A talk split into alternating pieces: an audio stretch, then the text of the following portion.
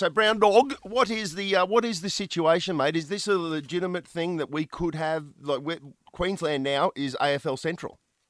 Absolutely, it is. It's been great. The, the Queensland government's the saviour of the AFL, so obviously Victoria's in dire straits at the moment, so there'll be no football played for the rest of the season in Victoria. Wow. Potentially not even finals as well. So Mm. I would say the I would say Queensland's in the front running for the grand final. So it's uh, it's great that the AFL season can continue, courtesy of the Queensland government. Really, there is some teams.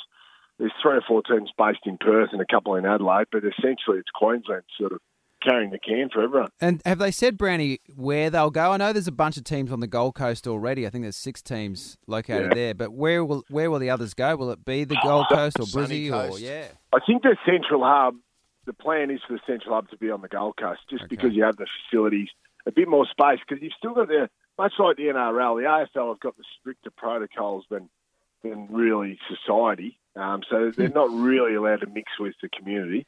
Um, so they, you know, you've got golf course resorts um, where there's a little bit space for the play, a bit more space for the players to move around and train. So that's obviously most of the facilities are based on the Gold Coast. So I think there's six or seven there. I think St Kilda are based in Noosa.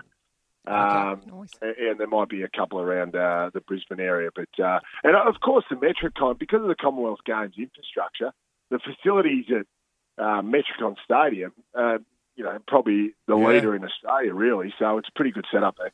And will they bring their families up as well? Or what Mm. if they've got school kids or kids that are older? I mean, they'll be separated for Mm. months. Well, it's a hard one, isn't it, Susie? You, You're trying to put yourself in the shoes of the players, and you think with young kids, I'm not sure your wife or your partner would be that happy coming up to uh, Queensland and having to sit in the hotel room Oh, with yeah. young kids for 14 days. No. Because you still have to do the quarantine period. You can't quarantine with the players. Right. So I, I think they'll be reluctant to do that, um, and they might just have to get through the season. I think. So so Yeah. so you So what, would you, what would you do in that situation, Suze? good question. Oh, I'd hate to have my kids there, to be honest, if I was a player, because I'd find Yeah. it really distracting.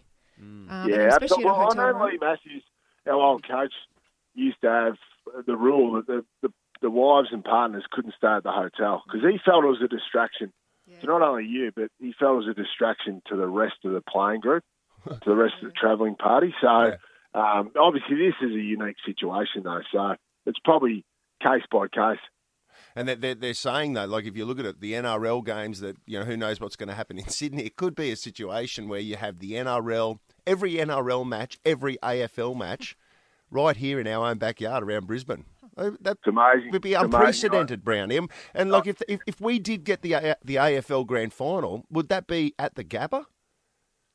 It'd have to be, I think, because it's got to be a capacity. I'm, try, I'm, try, Uh, I'm trying to think if we've had a bigger sporting moment than an AFL grand final in Brisbane. Yeah, oh, the Commonwealth Games. I mean, this would be the biggest, Yeah. one of the biggest things we've Absolutely. had. Uh, uh, It'd be amazing. Obviously, Perth would vie for it because they've got a Yeah. 60,000 seat stadium, but their their laws are a lot um, stricter at the moment as far as their border laws. So um, they've certainly put their they they've put their hat in the ring, the government, uh, and and it's great. So I'd love to be. I can't believe I've moved to bloody Victoria where there's no football. So You've gone the wrong way. Queensland. Hey, I Brownie, I- back to Queensland? I know you've got to do your own show there, mate. So we'll let you go. But thanks for thanks for joining us.